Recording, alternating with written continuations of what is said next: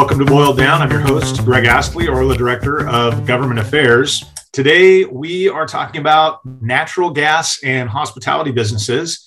And I'm going to be joined by Dan Kirschner at the Northwest Gas Association. But first, we want to make sure you're getting the most out of your membership. And to help you do that, we like to highlight a benefit that you may or may not be aware of. Did you know members who qualify get 20% off their SAIF workers' comp premiums for 2022? Ask your agent for an Orla group quote to see if you qualify, and you can learn more at oregonrla.org slash SAIF. And if you're not a member, visit oregonrla.org where you can join and start taking advantage of the numerous cost saving benefits. And now I'm very excited to introduce our guest, Dan Kirschner, the Executive Director of the Northwest Gas Association. Dan, welcome to Boil Down. Thanks, Greg. It's a pleasure to be here. Thanks for the opportunity to talk to you and, and your members. Yeah, you bet. Uh, we're very glad to have you here. This issue has been cropping up a little bit more lately. Uh, it seems like a few years ago, the city of Berkeley in California uh, did some uh, legislation around banning natural gas in, in new construction.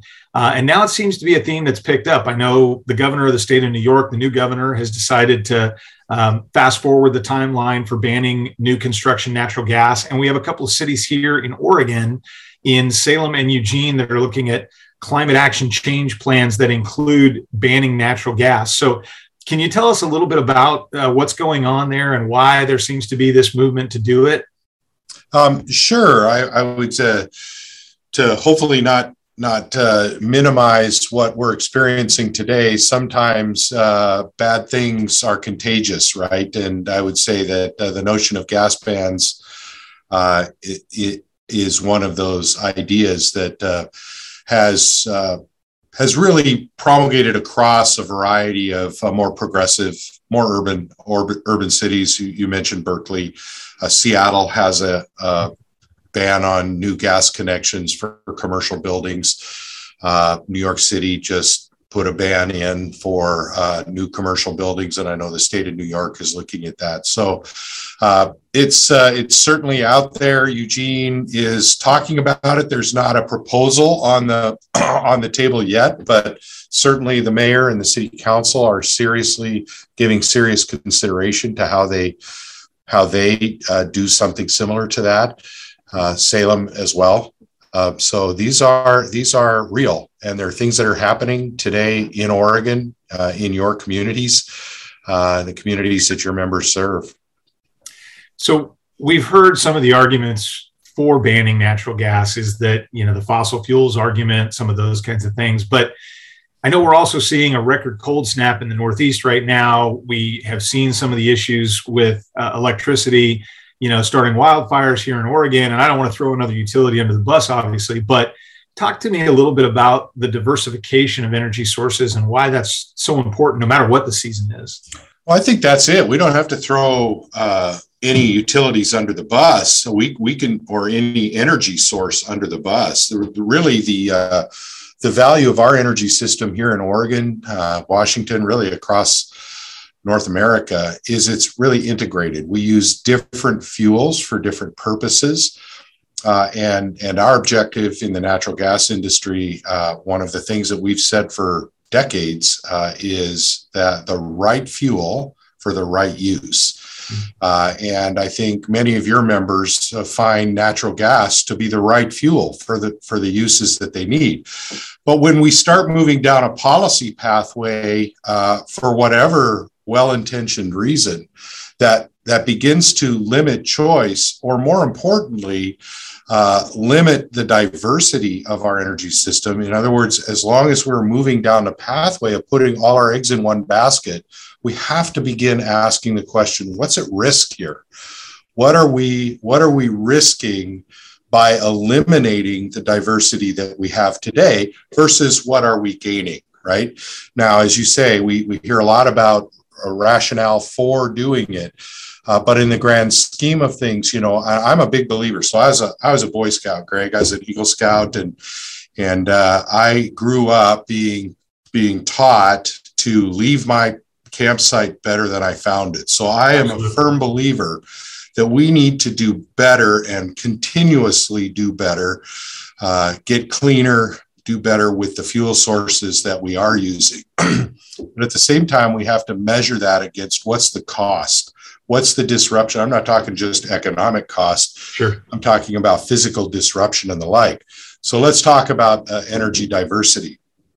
Gas association members so my members are the six natural gas utilities and the three large transportation pipelines that ship gas from production areas in uh, the US Rocky Mountain West, Alberta, and British Columbia to our region and through our region uh, to, to other market areas.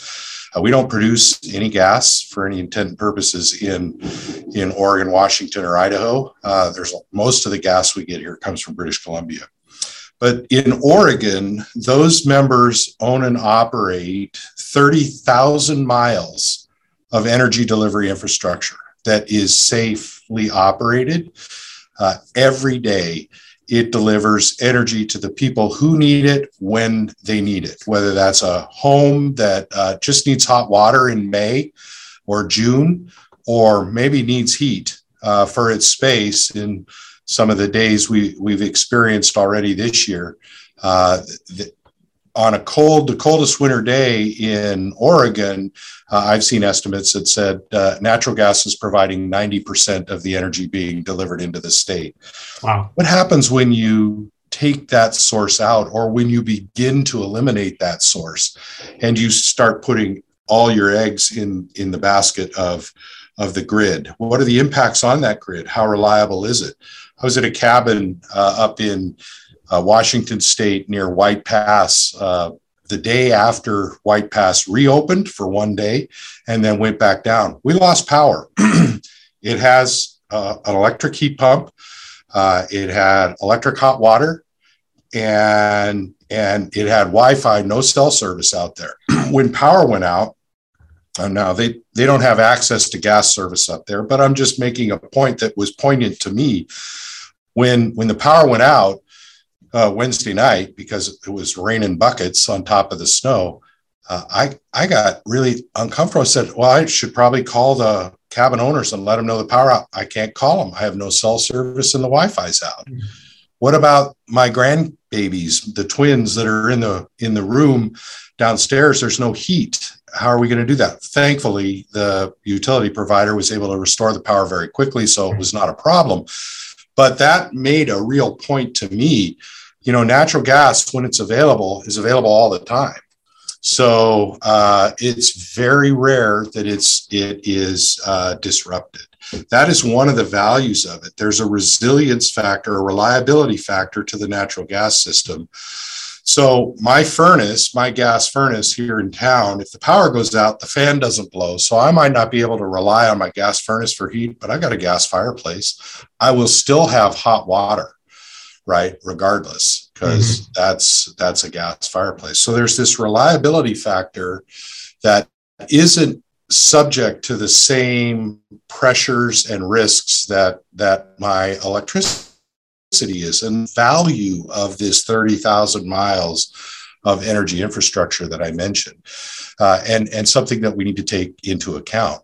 I would say the other the other aspect of that is if we're going to load up, if we're going to shift this load that's currently being served by natural gas to electricity, can the electricity grid handle it? What yeah. will it take to build? So we're talking about uh, shifting load, and you know, for the most part, throughout the year, their energy demand shifts and varies, and uh, but we know it's colder in the winter, and we know there's one hour in a winter period, one day and one hour that's colder than any other hour or day of the year.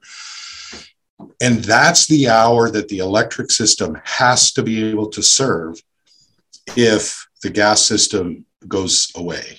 And, and so, what's the cost of that? How do we accommodate that? And what's the risk uh, if that cold day that cold hour from 7 to 8 a.m. on January 13th, whatever the day is, uh, 12th, I guess, today, right? Um, you know, if, if it's if it's really cold, and by the way, we've got ice coming, and now power lines are dropping, uh, we've got a problem there.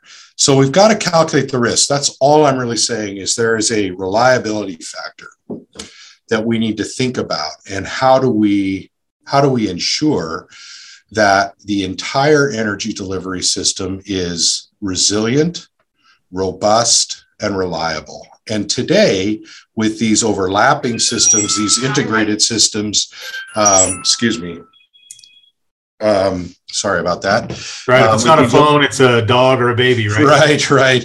Uh, with these overlapping and integrated systems, they reinforce and help each other out. Eliminate a piece, it's like a Jenga tower, right? Take out the wrong block and the whole thing collapses. Yeah. Well, that's a lot of information, Dan. We're going to take a short break, but when we come back, I want to talk a little bit more about the impact on the hospitality industry. And then I know you have some facts and figures you'd like to share with the folks that are out there listening. So uh, we'll be back after this short break. Right. At Acuity Insurance, we believe that when you let your heart take the lead, amazing things happen. Possibilities become plans. Startups get started. Ideas on napkins turn into brick and mortar when you lead with your heart, you build a business you're proud of and a life you love. So lead with your heart. We'll protect it with ours. Discover business, home, and auto insurance at acuity.com. Acuity, a mutual insurance company and other companies. Not all products available in all states.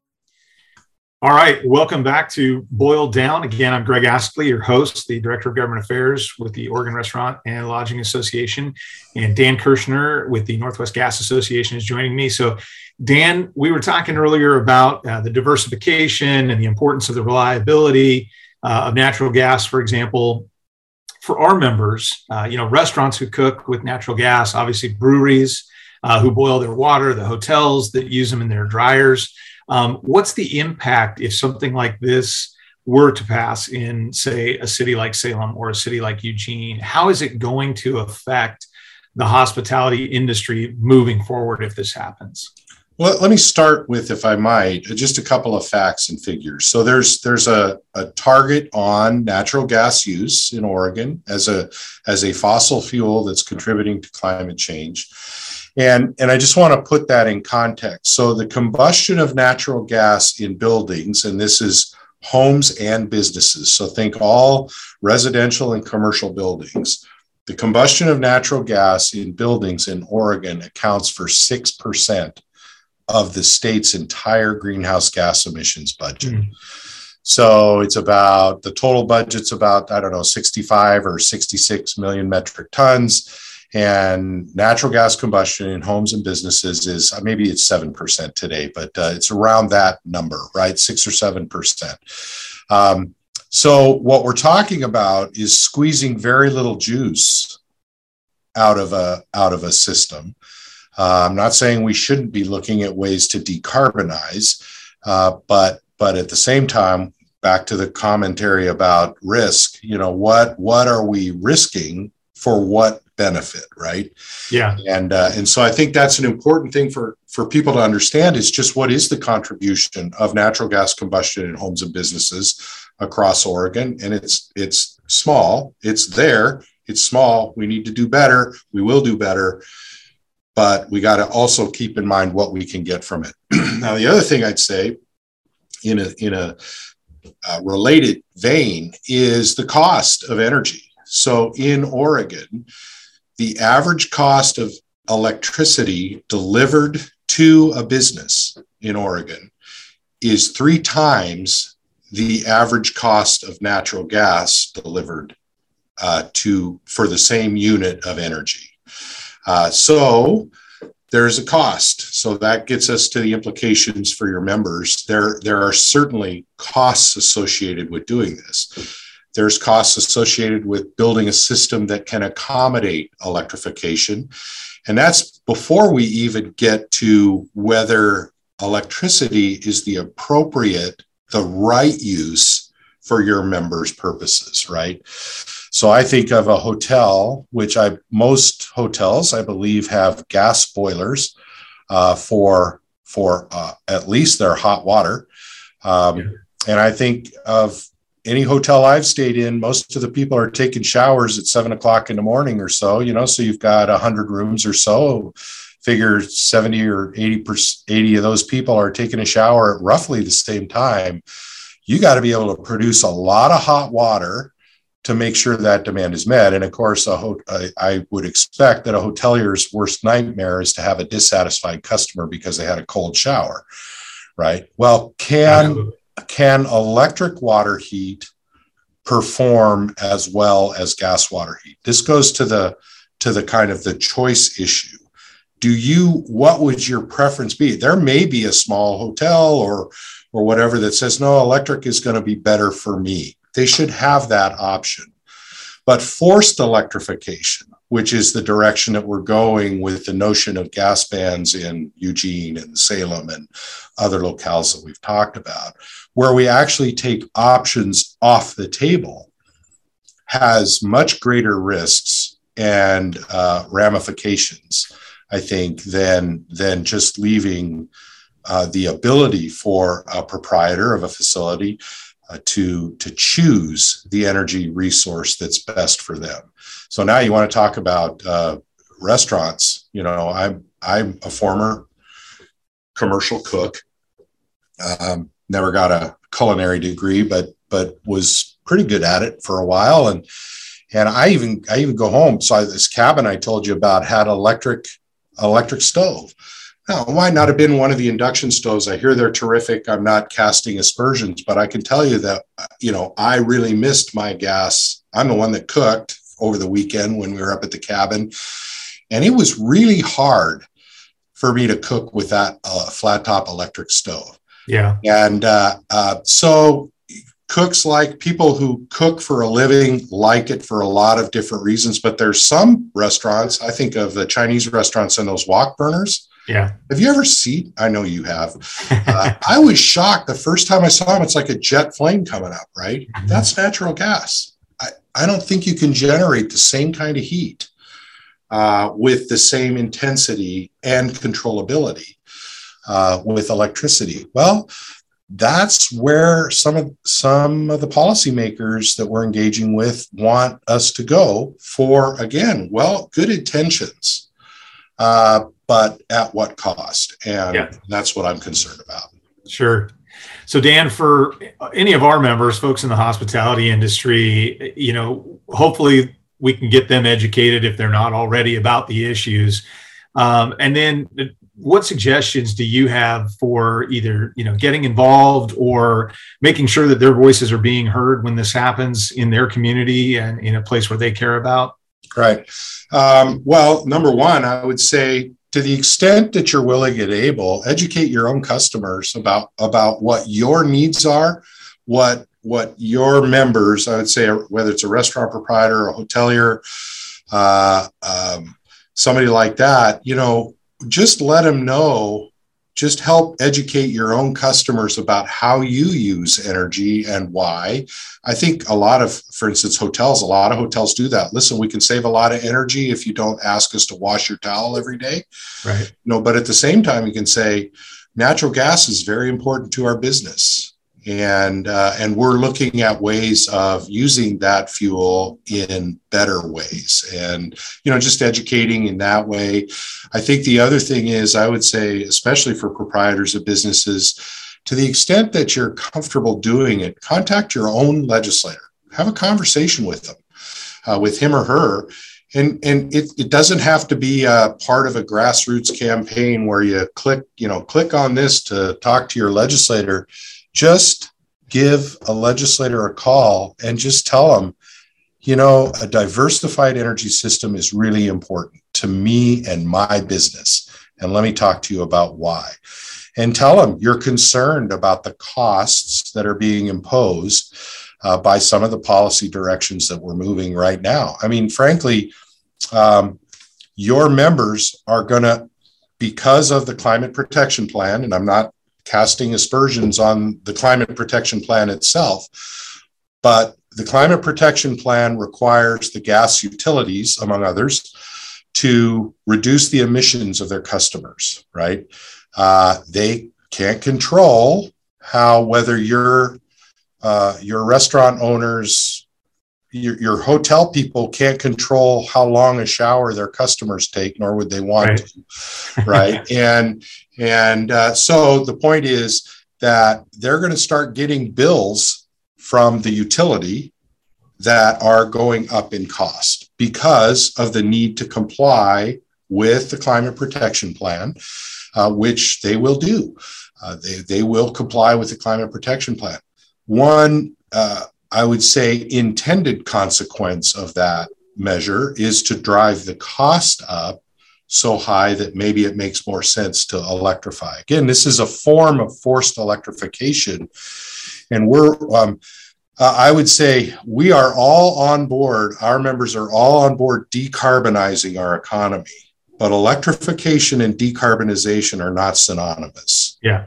And that's uh, that's something we need to focus on. So back to your members, I'd say the biggest thing I could suggest to them is know who your legislator is, and I know you guys do a great job of helping your members understand who the, those are, and just have a have a in just pick up the phone and have a call it's it feels daunting to do, but but your legislators, your neighbor, they really are. They're just somebody in your neighborhood or somewhere close by, and just give them a call and tell them why you care.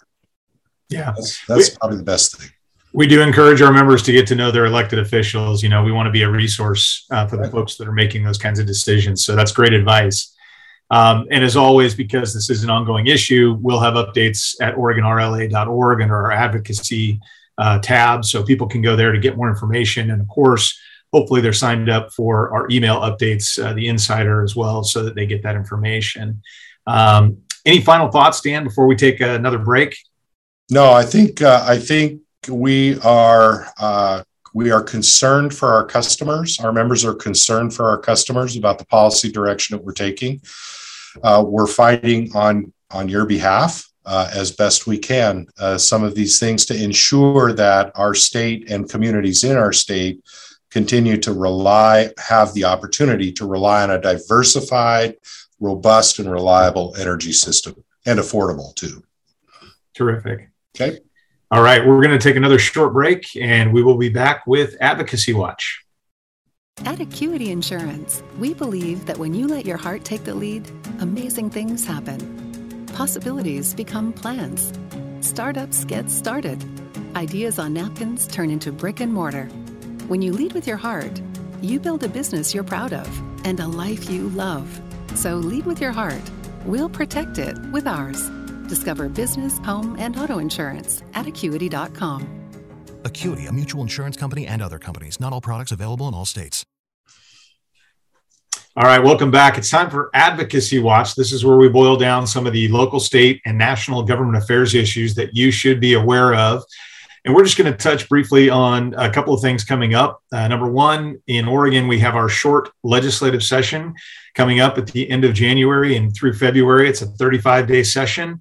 Uh, we know there's going to be some legislation discussed, and for more details on what we believe will be out there, uh, you can go to OregonRLA.org under the Advocacy tab.